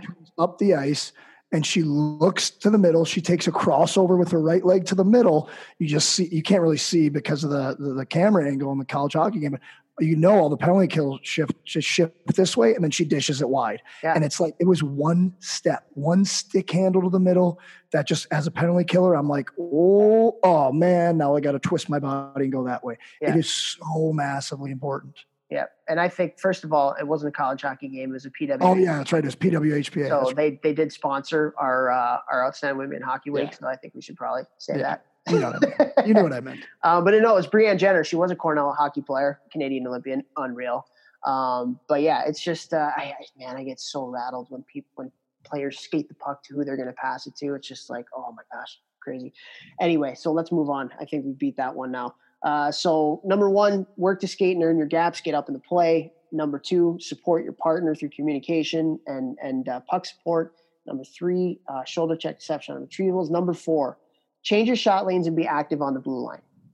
Right? Don't just stand in one spot. You're it's easy. You were a winger. If you have a defenseman that stays in the same spot, you are the easiest person to defend because now the puck gets back to you. Boom, I am in their shot lane. I have nothing else to do but block that shot or even get out on you, whatever it may be. So as a defenseman, it kind of goes back to scanning the play and shoulder checking all the time as well. So when you're at the blue line, you should always be looking at that winger and where that winger is. And getting in a spot where now if you get a pass and you can shoot the puck right away you have an open shot lane right to the net rather than having that winger right in your lane. So that's number one being active on the blue line. And then also now again going back to positionless hockey especially in the offensive zone uh, d are so much more active now. Uh, I, and and also you're seeing a lot of D when they get the puck up at the blue line are being so much more active to try and change that shot lane to get around that winger because I mean so many teams are emphasizing blocking shots now. You have to be active on the blue line to change your shot angle and to change your shot lane to get pucks through. So you see guys that are really good like I think um, Quinn Hughes is so good at it from Vancouver, just using his edges to change his shot lane up top at the blue line. Um, I just think it's such a massive skill to be able to have and, and always having your head up and looking to where those shot lanes are. It's so, so important. Yeah. And, and like we talked about before, for guys who want to score more goals, ask goalies, what do they see? Same idea for a D man on the point. Ask the wingers in practice you're going against. Like, what are you seeing? Like, why are you blocking my shots? Or is it hard to block my shots? And me as a winger, I'll give you the perspective as a winger covering the D man if I got a D-man who's standing still there all the time, it is so easy for me because I know when he when he gets that puck, I'm in the lane, so I can just sprint straight at him. But for the people watching on YouTube, if if a D-man's got the puck and he's kind of moving, or he's a guy who's gonna move, if he gets the puck and I want to sprint at him, if he moves to the left, I lose the the straight line from behind me, which is the net, to where the D-man is. So like I'm always thinking, where's the net? Where's my D-man? I've got to be in this. But if he starts moving that way, I'm going out at him. And now I also got to turn. So now instead of me be going on a straight line where if he was there, I'm going that way. I'm between the puck and the net, and between the puck and the net, between the puck and the net. If I get if he gets the puck and he's moving as he has the puck, I'm going away from the net and now I've got to turn, and now I just lost my angle to take away what the puck sees to the net, and it's like impossible then to re-get the angle as you're going out on the D man to block that shot. Yeah. So D man, like moving one foot, moving two feet as you get the puck, it is very hard for a winger, uh, especially a younger winger, to understand how he has to manipulate his movements so that he stays between the puck and the net. Like you will get so many more shots through by getting some movement and pump fakes. Pump the other, yeah, the other thing too, um, and this is something that Shrimpy talked about when we had him on the podcast when he was talking about the power play. But also, this is something that Stan would talk to us all the time about. Uh, is your stick has the eyes of the puck, not your eyes. So, as a defenseman, recognizing where that winger is in the shot lane, because he might be in your shot lane shin pad on your shin pad, but that means you got a freaking open lane to the net because the puck is on your stick, and your your stick is what sees what's going on when you have the puck. So you got two feet, you know. You're so happy we're putting one of these on YouTube, aren't you?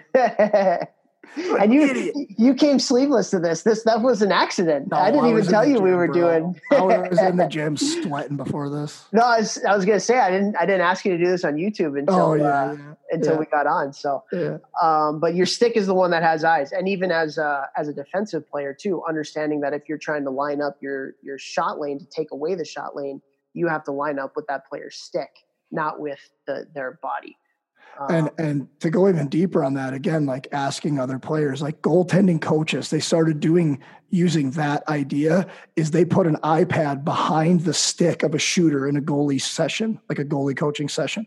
So they set an ipad behind where the puck is so that they can show the goalie this is what the puck sees. This is what it's the puck angle is seeing looking at the net. So it's not what the player sees. It's not the goalie balancing their uh, angle off of the player's body. It's off of the puck. So the same idea, you as a shooter, it's not what I see. It's I have to know what the puck sees from that angle as the guy for checking the D man who's trying to shoot it. It's not where is his body, it's where is the puck. I got to be between the puck and the net, not the D man and the net. I, I, would encourage everyone to like go to YouTube and look up like goalie coaches with iPads. I don't know how what you would search, or like uh, my buddy Luke Venker always puts that on on Instagram. Uh, I think it's three E goaltending on Instagram. He'll put the video up of what the puck is seeing, and it is way different than what a player is seeing. So yeah. guys who are trying to score more goals, look at that, and it'll t- help you kind of like learn what the puck's seeing versus what you see. Yep, love it. Uh, cool. All right, so that's number four, and the last one is the same as the last one for the forwards. Make plays. As a defenseman, make plays. Don't be afraid to turn pucks over. Um, you know, a lot of times, again, we're looking at one of the best ways that I, um, from a scouting standpoint, um, I was having a conversation with a guy named Tony Gasparini, who's a coach with uh, LA or a scout with LA, and he's he's awesome, really, really good at his job. And he he talked to me from a scouting standpoint about watching defenders like you're watching a quarterback. Okay, so most of the defenders, they can make the first read, right? So I'm coming around the net, my right winger's open, I'm going to pass the puck to my right winger. Like that's an easy play for the defender. Okay, but let's say your first option as a quarterback is taken away. So the defender's up on that player. Okay, what can that defenseman do next? Can he find the next best option? So can he, if my winger is uh, is is covered, can he find the centerman? Right? Can he find go cross ice and find the left winger? Is it the right play to reverse it back to his defensive partner? So it's like as a defenseman and as a coach, you have to encourage your players to find that second wave. But a lot of times that's a more dangerous play. You know, if you're putting the puck up the middle, it's a more dangerous play um, you know might turn the puck over, whatever it may be. Um, but D men have to have that ability to find that second option if that first option is taken away. I just thought it was a really interesting way of thinking about it. And they've drafted some obviously incredible defensemen in LA over the past 10, 15 years. Um, so yeah, I just uh, just let your kids make plays. They're going to turn pucks over. That's okay. It might end up in the back of your net at some point. But again, go back to it. As a coach, you should be evaluated on how much better our players are in April than they were in September. And so if they're turning pucks over in September, but they're making those plays now in April that they weren't able to, you just made a player better and you've just given that kid a better option to get to the next level. Make Truth. plays, make plays, make plays. And, defensively make plays too. Like don't just sit back and be a passenger defensively. Like be aggressive on people. Get up on your gaps. That's another thing. We got to encourage our defensemen to get up on their gaps. You know, that's making to me that's making a defensive play. Just letting like staying back because that's the easy thing to do is not going to make you a better hockey player. You know, make plays defensively. Have your stick down and engage players in the corner. Don't just stand in front of the net and take the middle away. Um, get up on your gaps in the neutral zone on the forecheck. Um, like I just th- that to me that's making plays too. It's not just the offensive side of things; it's the defensive being engaged as well. Totally agree. Totally agree. I, I really hope parents listen to what you just said about uh, how to gauge how a coach does. It's not about wins and losses for youth hockey. It's did each individual kid get better throughout the year from start to finish, and uh, then the team also. But like, yeah, just But it is, on- but but at the same time, like it is about wins and losses because your team is going to be better when the games well, yeah, are they're more going to important. win when that stuff happens. You know, they're going to win. like, yeah. That's But that's if you're thing. focusing on wins in September, like calm down. Like this is youth hockey. We just want the kids to get better by the end. And then when they do that, then the wins also happen to follow.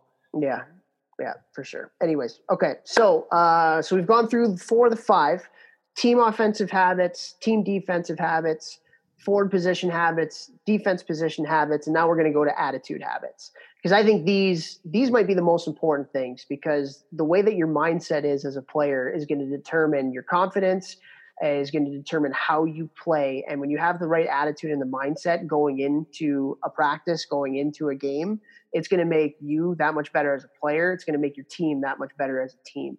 So your your and your attitude is not something that you can turn on and off. It's not like you can't turn on and off your compete level. You can't turn on and off your communication and your energy levels. Like you, it's something you have to do all the time in your preparation and being consistent in in your attitude and your mindset. So um, we have five things for this now. The first one is competitiveness, and we've talked about this at length, but I think it's from an attitude standpoint, a mindset standpoint, again, I look at this through my scouting lens. I am not recruiting or scouting anybody that doesn't have a high end compete level. Just not going to do it.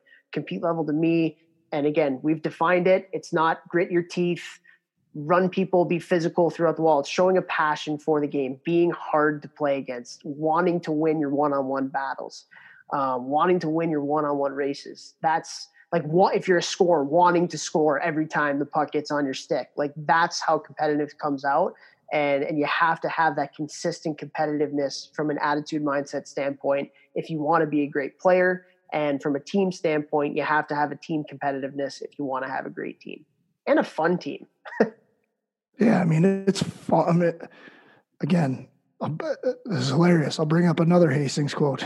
Just call this the Hastings episode.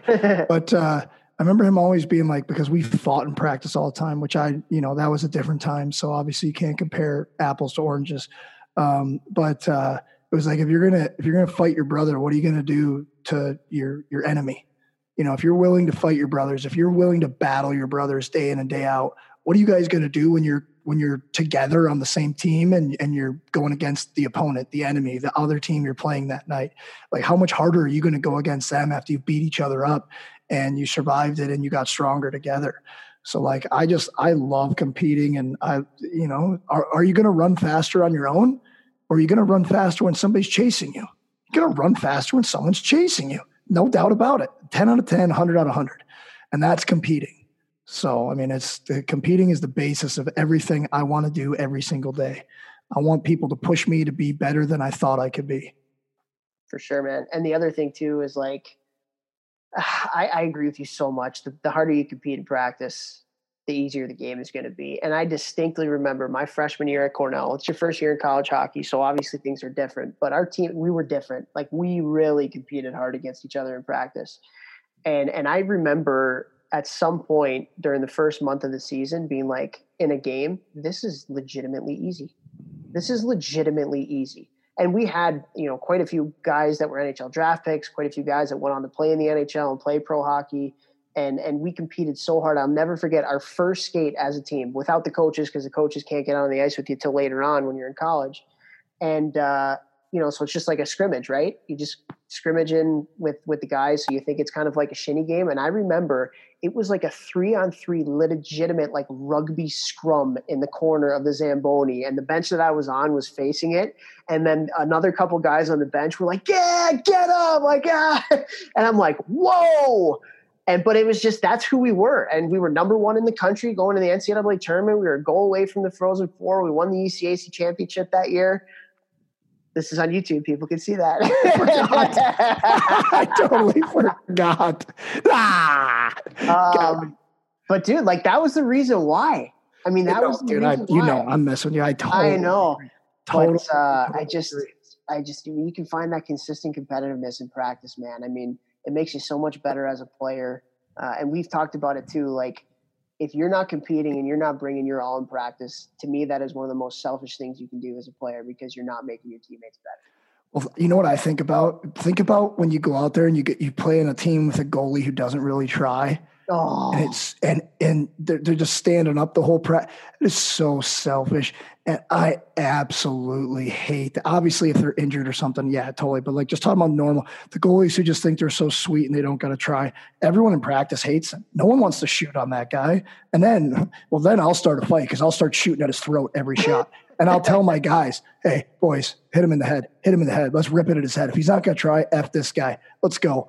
You know, and then I wind and up then from from the other from the other standpoint, when you get to junior hockey or you get to college hockey, now you got three goalies on your roster. Maybe not junior hockey; they carry two. I think they just carry two now.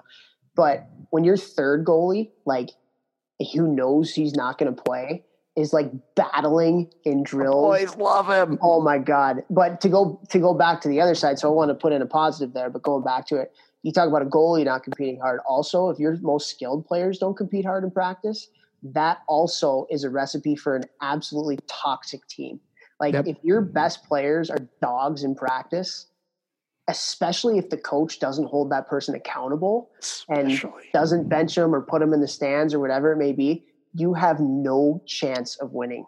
Zero chance of winning. Yep. Like your best players have to be your most bought in from a compete standpoint. Look at Crosby. Why has Crosby won so many cups? Why is Just Toews about to say so many cups? You know, like Ovechkin finally got it. You know, like he understands um, what that means now, and he won a cup. Um, Anze Kopitar. I mean, you you look at it like the captains of these teams, the best players. Look at Boston, Bergeron and Marchand. Like you you've skated with those guys, you know them. Like, yeah, your best players have to be bought into competing hard, or else you're done. You have no chance.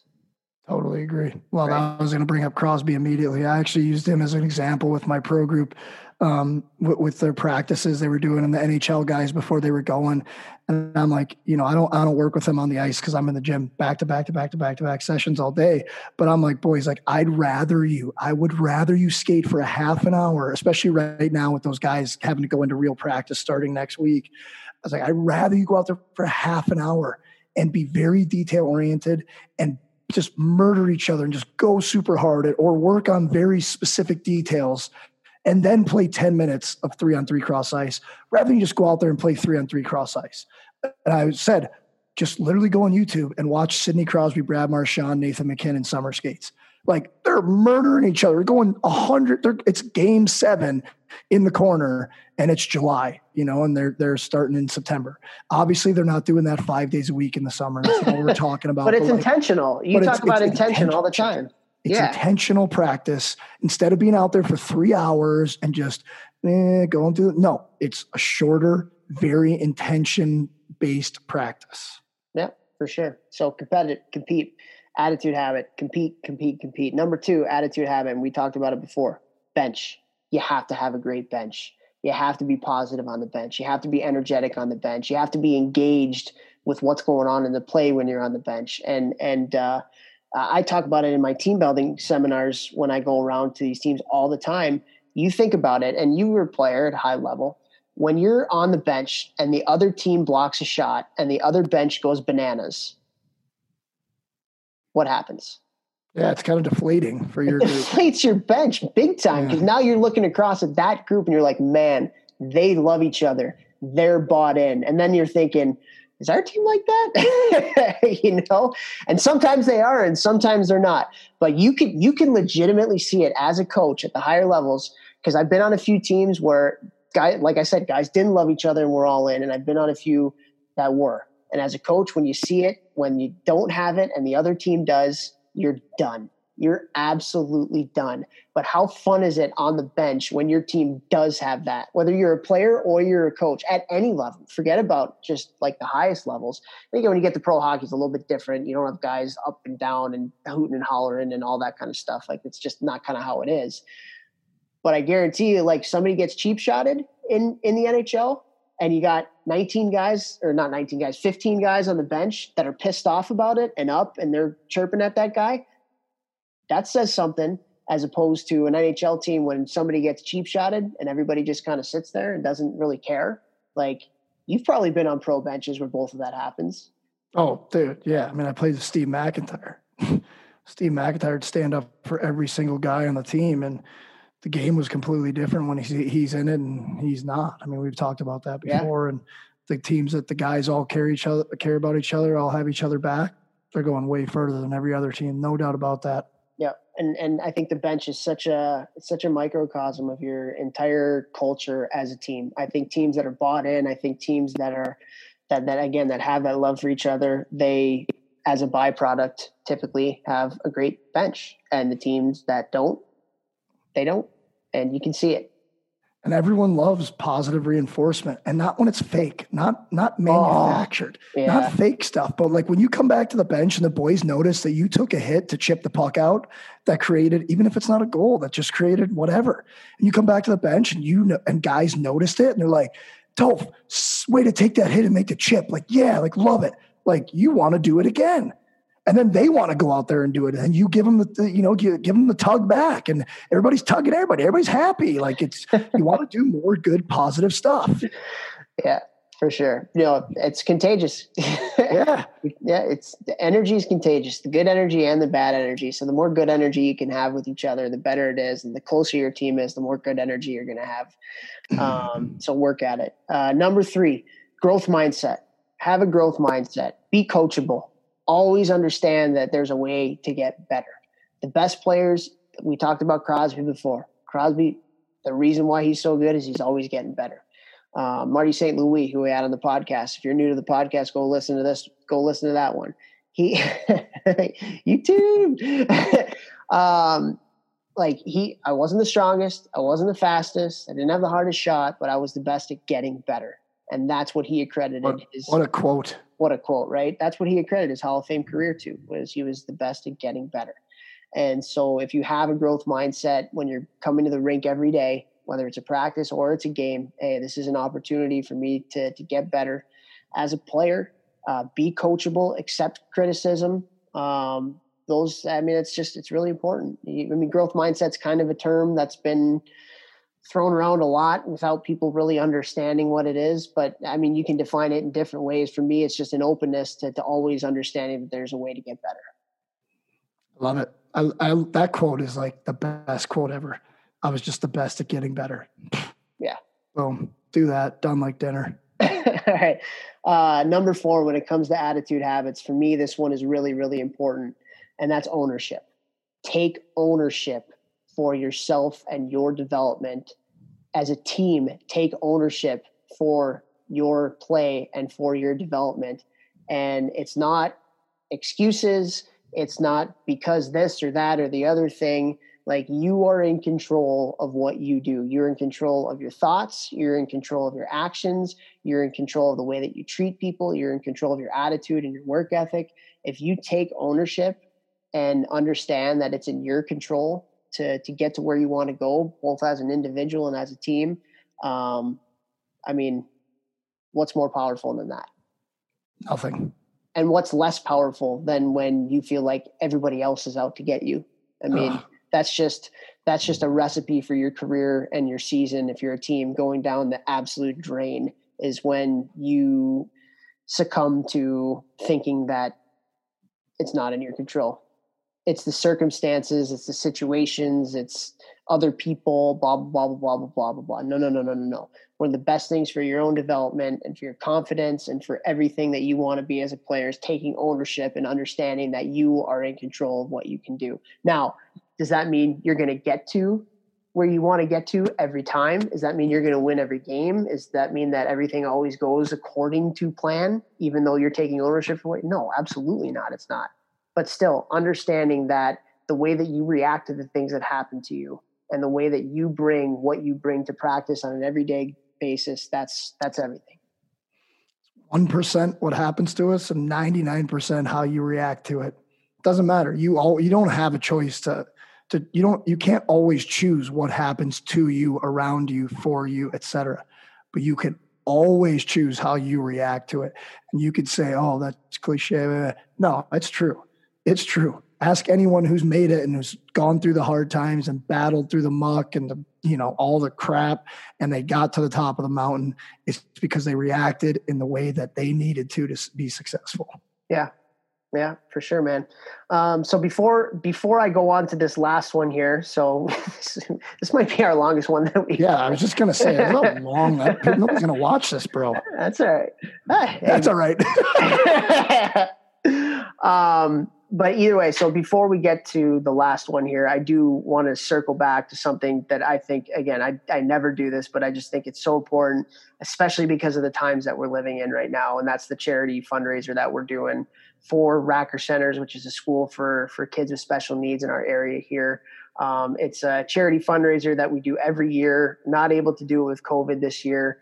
Um, from a physical game standpoint, so we're taking our competition to uh, to a fundraising standpoint um, if you can again uh, this whether it's 50 cents or whether it's 500 bucks like my my co-partner over here thank you so much for for doing that. Um, anything helps. I mean we want to employ uh, as many people as we can to be able to provide the services to the kids in this area that that really really need it. And not just the kids but just it's such a help to the families all the services that they provide to everybody. Um, so if you can go to my Twitter page. It's my it's the link in my Twitter page. Go to my Instagram page. It's the link on my Instagram page up top. Um, and and and donate to to the cause. We would really really appreciate it. Um, it's just it's such a fantastic organization. I know we're all in, in tough times right now from a business standpoint, and them for sure um, because there's just a lot of small businesses and a lot of schools and a lot of places are just they're losing money right now. So the the, the dollars that we're raising that are going to them and going to the kids are more important than ever. So um, head on over to my twitter page head on over to my instagram page uh, and if you can donate uh, donate some money um, and provide some support to uh, to a school for kids with special needs that uh, that really really needs it. So wanted to do that before we got on to the last one, uh, again, I kind of feel weird doing that, but it's uh, it's just a cause that is just so near and dear and so important. I understand how, as someone with family members that has special needs, I, I know how important the, the, work that they do is. So um, and then again, if you can, there, there's a little message board, or not a message board, but when you make your donation, then you can put a little message on there. If you do, and after you've listened to this podcast, um, just put a little "Hey, I listened to the podcast" uh, message on there so I can see it. I just think that would be really cool, and I can send you a thank you note as well. um, but moving on, last one: attitude habits, team. Together, everybody achieves more it was I go back to that year at Cornell, that that year we won the championship, made it uh, go away from the Frozen Four. We had it on the back of our jerseys that year. Team together, everyone achieves more. And from an attitude standpoint, from a mindset standpoint, when you have players that are bought into the way that you want to play, um, that believe in the team, um, number one, your team is going to do a lot better, but you are going to be on a team for the rest of your life in business, if you know if you're a teacher, if you're a doctor, if you're a lawyer, if you're working in construction, um, if, if wherever, if you're working at a restaurant, like you're always going to be a part of a team. So if you can understand and recognize how important it is to be a good teammate, sacrifice a little bit of you for the team, I think that does wonders from a team standpoint. It does wonders for you as an individual and recognizing how important it is to be a teammate. I totally agree, and it's it's always more fun. Ducks fly together. It's always more fun to go somewhere with the boys or the girls, uh, or both, than than to go alone. There's no doubt about that. And and I thought you were even going to say like when you're when you're on a good team, like you're on that team forever. Like I literally. Yeah. Brought up Hastings a lot in this in this episode. There's there's a couple guys on the team who message me consistently up that I played with for Hastings on those teams. sometimes talking about Hastings, sometimes just talking about the good times, sometimes about the bad times. Um, literally, I had a guy reach out to me two days ago and, and we were talking about it. So, um, you know, and that was for when I was 18 years old and I'm 34 now. So, uh, you know, it's almost half my life ago. I still talk the, the guys on the teams that I talk to the most are probably still from juniors, and those were the tightest teams I was on. Mm-hmm. You know, and I still regularly talk to guys on those teams every year. Um, so it's it's when you're on a team and then you're, you're focused on all going going the same direction, like that's a bond for life. For sure, and, and you know what's interesting too, because you have had these conversations with a couple different people, like you talk about winning and you talk about culture and what's more important in terms of the health of your team? Is it like if you win, are you going to have a better culture? Or what if you have a, what? or exactly what drives what? If you have a better culture, culture is it going to lead to winning? And obviously, it's a lot easier to have a better culture, and people are a lot more positive when winning. There's no question about that, um, and that there's that, that shouldn't be discounted. But I, I feel so much that if you do have that tight knit bond between a group, again, it's just more fun to come to the rink every day. When it's more fun to come to the rink every day, you're going to get better. You're going to compete harder against each other um, because you're all in it together. When you're bought into the systems and you're bought into a way of playing and a style of play, you're going to win more hockey games. Um, so it just again it, it, goes a little bit more towards focusing on the journey. The journey produces the result. The results matter in terms of the health of the team, but um, yeah, like when everybody's sacrificing, when everybody's in for it. And I love the quote they they talk, they talk about on Chiclets all the time. Like for Crosby, you know, he talks about how he took less money to to make sure that the team could be better, but it only matters if everybody takes less money. Like if he's the only one that takes less money, then doesn't really matter. He's only one person. And so it just, I mean, that just leads those kinds of things, the the the sacrificing a little bit of you for the betterment of your team um, it just it's uh, when your leaders are doing that especially and your best players are doing that especially it just it's it it breeds a great culture which will breed, breed wins yeah i mean you elevate yourself to elevate everyone else and and even like talking about culture driving wins like if you're on a team that's just not good sometimes it happens. Sometimes you have a team that's not good. The talent's not there whatever the level it happens at all levels. Um, when you start focusing on growth and growth mindset and a culture of that type versus hey you know we might not win all the games but let's not even focus on that. Let's all focus on getting better together having fun enjoying being around each other pushing each other to get better. I guarantee you you'll win more games in the end of the year than you would have if you would have focused on winning and not culture a hundred like there's no doubt i've been i've been on that those you know what what place did he come in yeah, yeah, I didn't hear. I was too busy winning. yeah, dead last. Oh, yeah. Happy Gilmore, what's up? Uh, okay, man. This is this was a long episode, but I think this was I think this was good. I think being able to talk some hockey, talk some shop is always fun, and and uh, from the feedback that we get from everybody, they enjoy when we do it. So, um, hope everybody enjoyed this episode. Before we do tail off, uh, again, this is being streamed to YouTube. So go to the Hockey Think Tank page on YouTube, subscribe. Uh, we got a lot of great content on there. Um, so uh, head on over to that. You can see Jeff tatted up, no sleeves. What's up? Uh, also have our thank yous as well. Uh, thank you to our title sponsor, GelStx. Head on over to gelstx.com, G E L S T X.com. Use the promo code Think Tank one word to get a discount off some awesome training shooting sticks or golf clubs or lacrosse sticks. They got them all. Uh, thank you to Train Heroic. We talked about it at the beginning of the episode. Jeff, you want to uh, just give a little bit of a Train Heroic? I just want to thank Train Heroic. Thank Josh Sucher, uh, most importantly, one of the founders of the app. Unbelievable training app, any strength. I know we have a lot of strength coaches that listen to this, a lot of coaches that are also personal trainers, training their teams. It's an unreal app to have all your workouts in one place. All your tra- team uh, players, clients, whatever, can all get their workouts very easily. Everyone carries around their phone all the time. There it is. Toast got it on his phone right now. Um, super, super easy to do. Uh, definitely looking to train heroic. We want to thank them, and uh, I want to thank one more person. They're not a sponsor of the podcast, but it's a company that I work with, and uh, it's Ghost. I was drinking their protein shake earlier, and the reason is because their founder Dan Lourenco, unreal guy, big time hockey player, rec hockey player in Chicago, um, always playing men's league. He, I sent him my train heroic stuff for free because he he helps me out with Ghost and gives a deal to everyone in my company. That code is ripped, by the way. If you want to save 20% on Ghost, I'll just tell all the listeners too, um, anything on their site. But he was like, hey, man, I just want to let you know, like, my ankles have never felt better. I'm skating faster because I have more mobility in my ankles from the stuff I was doing on that Train Heroic app.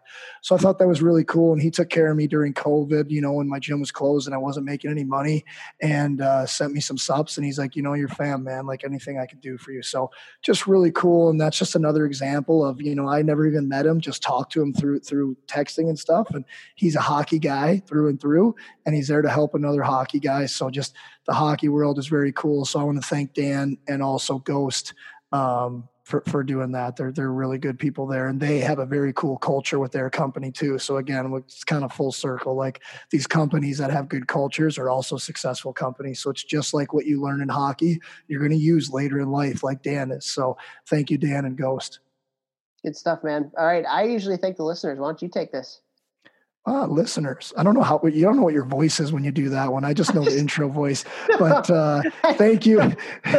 thank you. I don't know if you have an, I know your intro voice. I don't know if you have an outro voice, but uh, oh, it's, it's, it's authentic. Eh, no, no, I know it. I is. mean it. I know it, dude. hundred percent, most authentic mf'er I know. Um, but I just want to say thank you. We want to say thank you to all listeners. This this is so cool, and uh, we're trying to help you guys in any way we can and keep liking and sharing. I mean, there's nothing cooler for me than going on Twitter or Instagram and, and seeing that someone that I don't know shared an episode of ours. Like yeah. that is such a source of pride for me. And I know it's the same for Topher. We spend a lot of time doing this. I'm working 62 hour weeks right now, every week. And I make time to do this so that uh, we can try and help people the way that Topher and I wish that we were helped when we were coming up, whether it's for coaches, players, or parents. So when you share that stuff or you leave us a review, whether it's positive or negative, just helping us so that we can be better to help you be better, it's very cool. So I just want to thank you all for that. Thank you all for listening and sharing and, and spreading the stuff that that we're trying to spread. Uh, we love you all and thank you very much. we love you guys, and we will see you next week. And Vex, we will see you at another time. All right. Goodbye.